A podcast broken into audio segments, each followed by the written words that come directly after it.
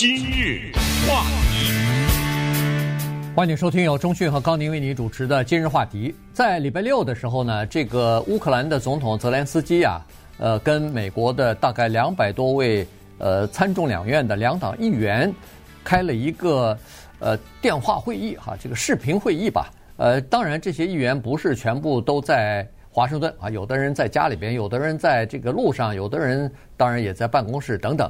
呃，不管是什么形式，他们都有这个手机，都有电脑嘛，所以还是可以参加到这个会议当中的。呃，泽连斯基呢，他是呃，当然可以想象得出来，呃，慷慨激昂的做了二十五分钟左右的演讲哈，把整个的乌克兰的国内的情况、战争的进展等等呢，呃，先向美国国会议员进行了一个通报，然后呢，呃，这个好像是回答一些问题吧，呃，这时候呢。参院的少数党领袖 Mitch McConnell 呢，就问了一句话哈，就说：“呃，泽连斯基总统先生，如果你有一个最需要的请求的话，或者需要的话，那这个应该是什么？呃，言外之意就是说，如果你只能有这样的一个请求，看看我们能不能够设法满足啊？那泽连斯基当然他说是。”给我们设立防防空的这个禁飞区，如果这个禁飞区没有办法做到的话，请给我们飞机。嗯，它当然有三个东西哈，第一个是禁飞区，因为禁飞区啊比较难。你弄了禁飞区以后，那这个时候我就可以打了。对，就是说，呃，必须要执行啊，对吧？呃、对，这个时候就现在满天都是飞机，而且这个飞机还不一定有的时候是俄罗斯的飞机呢，对不对？所以禁飞区这个事儿。比较容易刺激普亭。第二呢，他就是说，把你们全部的力量联合起来抵抗他进口的原油，不要他的原油和天然气。他说这个也很难。有一个东西会比较容易，我最需要就是战斗机。这个呢，说实话，从这个请求我们可以看出来，在这个战争当中是多么的措手不及。也就是说呢。当他提出来要这个战机的时候啊，他提出来的是需要苏维埃那个时候的战斗机，嗯，就是老式的战斗机，米格战机吧？哎、呃，这种战斗机已经远远就先进的程度来低于美国的什么 F 十六啊什么的。可是有一个非常遗憾的事实，就是乌克兰的飞行员不会开 F 十六战斗机。对，我给你，你操纵不了啊，这不是上到天上以后就完事儿了。这在空中做的翻转呐，什么各种啊，这个是非常复杂的低空飞行啊、爬高啊等等，这个没有很长时间训练，这么昂贵的一个飞机就毁了。所以呢，我们的飞行员不会开。从这一点，你就可以看出来西方刚才说的姑息和自满。美国可不可以把 F 十六战斗机给乌克兰？可以，乌克兰没法要，知道吗？不会开。那么人们自然的就会想：你早干什么来着？你为什么不早一点给他，或者早一点训练他的飞行员？那美国只好低声说一句：“我没想到啊，对不对？”对。所以他说：“我要这个。”哎呦，这下美国难了。我没有苏联在一九九一年九十年代的时候的那种米格战机，我没有啊。谁有啊？东欧有，波兰有，可能旁边的一些罗马尼亚什么啊，这些国家有。他们独立出来了，但是他给不给你，我就不知道了。对，我们来争取一下看看。所以这个事儿变得，你看是多么的有意思，而且在战火正在燃烧的时候，正打的时候，突然产生出这么一个问题了，不会开飞机这问题，你说说？因为美国和欧洲都已经说了，我们不能派飞机，当然也不可以派驾驶员、飞机飞行员去。参加到你的这个战争当中去啊，所以呢，这就出现了一个问题。即使给你先进的飞机，你没法开。所以呢，于是人们的这个创造力、创造力马上就出来了。美国政客也是很有创造力的哈，呃，他们就提出了这样的一个设想啊，就是呃转换呃这个飞机啊。所谓的转换呢，就是说波兰不是有几十架旧的米格飞机吗？呃，根据现在的统计，他们是有。那么好了，可不可以让波兰把这些飞机提供给乌克兰呢？捐赠啊，他用的是免免费的赠给乌克兰，但是波兰说那不行，万一啊，我们假设波兰是说那不行，我给了我没钱，我我这么多飞机，不管是旧的新的，我还是花了我很多钱买回来的。那美国说没关系，你捐多少这个米格的战机，我给你补多少 F 十六的战机，还这还不行吗？此此一招换作旧机换新机，哎，旧机换新机，嗯、呃，旧的呃这个老旧的，我给我给你更新式的，而且性能更强的，是不是可以呢？呃，但是呢，这里头出现两个问题哈，呃，第一，这个是首先这个计划要得到美国总统的批准，同时要得到美国国会的同意才可以进行啊，这是第一。第二个计划是这个完全是叫做波兰的主权，他们政府所决定要不要捐赠，要不要进行这个。呃，就是转移啊，这个战机的转移。如果要是转移的话，那他就要冒着一个危险，就是俄罗斯可能就等同就要宣布说，你如果这么做的话，就等同跟我开战了。所以呢，这是他们的所关键、所担忧的这个问题啊。所以，第三是 F 十六的战机啊，现在在美国生产是排得紧紧的。它根本现在没有现货，说是啊，你你捐了二十架飞机，我马上给你二十架，呃，扩充你的这个军事实力。没有，他下一批生产出来的这个 F 十六战机，呃，按照现在订单是要给台湾的。国会，美国国会也不愿意这笔这个订单说推推迟一点吧，哎，台湾的晚交 晚交机把这个机飞机先给了波兰，呃呃，这个也不愿意啊，美国议员也不太愿意这么做，不愿意推迟了。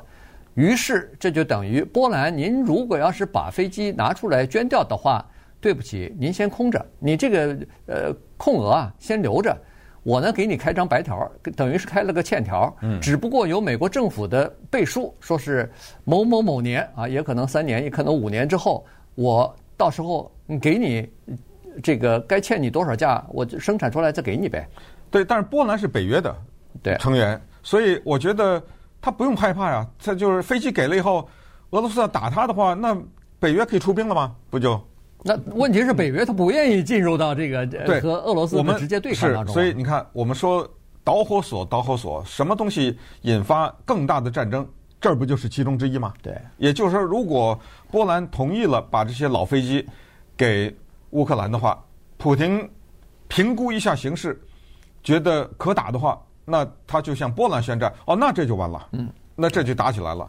很遗憾的是，第二次世界大战也开始于波兰这个地方。你你你说是这这讨厌不讨厌哈？这一环接一环的。所以波兰呢，他现在的总理呀、啊、什么之类，总统什么之类，都现在目前还没有松口，都是说啊、呃，我们不卷入。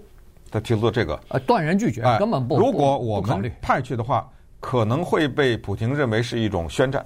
对，那么这个时候呢，会所谓引火烧身呐，所以在这儿不考虑。但是我也不知道他这个话有没有说的太死，反正再谈啊，他就留下了这么一个活口，就产生了这么一个莫名其妙的一个情况。理论上讲呢，咱们从老百姓的角度讲，他是肯定愿意的哦，我给你一个旧的手机换台新机，对不对？对，我干什么不换呢？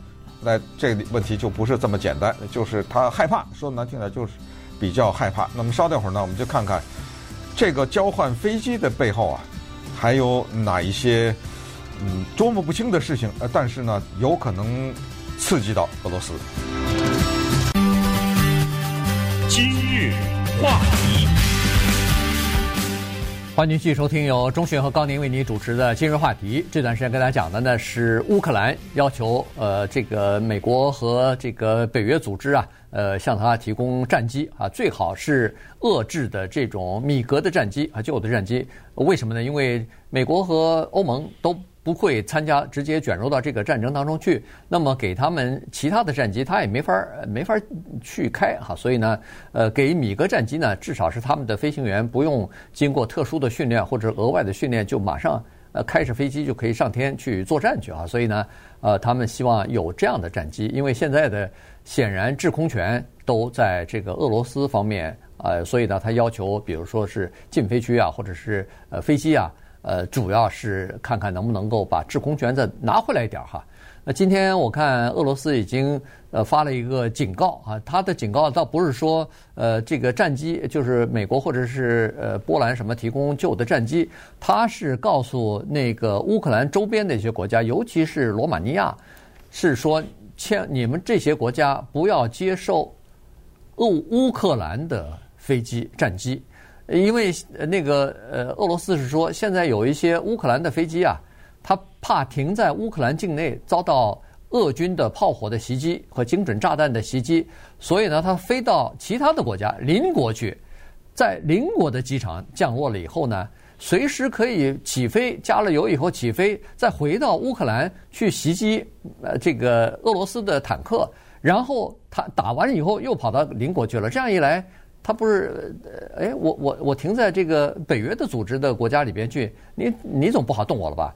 所以俄罗斯现在提警告了，说是如果你接收了这些飞机，而这些飞机起飞又袭击我们车队的呃这个坦克的话，装甲部队的话，那对不起，这个就等于形同呃跟我们作战了，直接作战了。所以他提出这个东西来，但是实际上的间接效果也就是，如果波兰向乌克兰提供这些战机的话，我敢肯定，呃这个。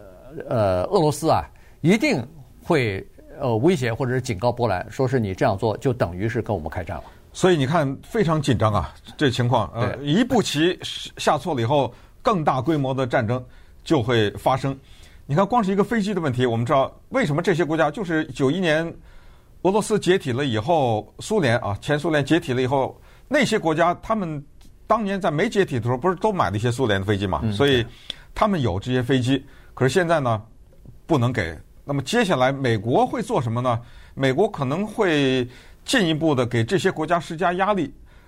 也许美国要促成让俄罗斯去惹北约一下，给北约一个借口出兵，是不是？呃，有没有这个？然后这样的话就全面的打击，来用北约的炮火去打他，这是不是这么一个无人得知哈？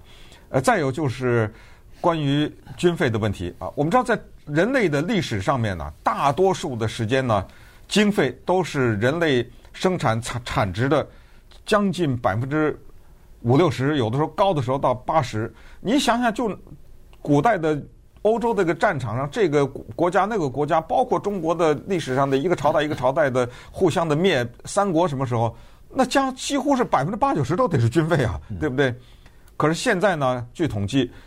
欧盟的军费啊，只有百分之三是它国民经济的，然后全世界的各国的平均的经费是百分之六啊，是放在经费上面。这个呢，据说是人类历史啊走到今天是极为罕见。这是以色以色列历史学家 Harari 他在访问的时候讲的，正好我看到了他讲这一段。他说：“你想一想，我们人类走到今天，从过去。”我有一百块钱，有八十块钱放在打仗上面，到现在只有两三块钱放在打仗上面。那剩下的钱干什么了呢？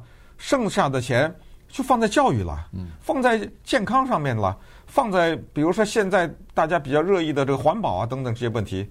可是你知道吗？当俄罗斯乌克兰开战以后，在二十四小时之内，德国的军费翻倍了。嗯，那么这个钱过去是可以干别的事情的，那个别的事情。不就不能干了吗？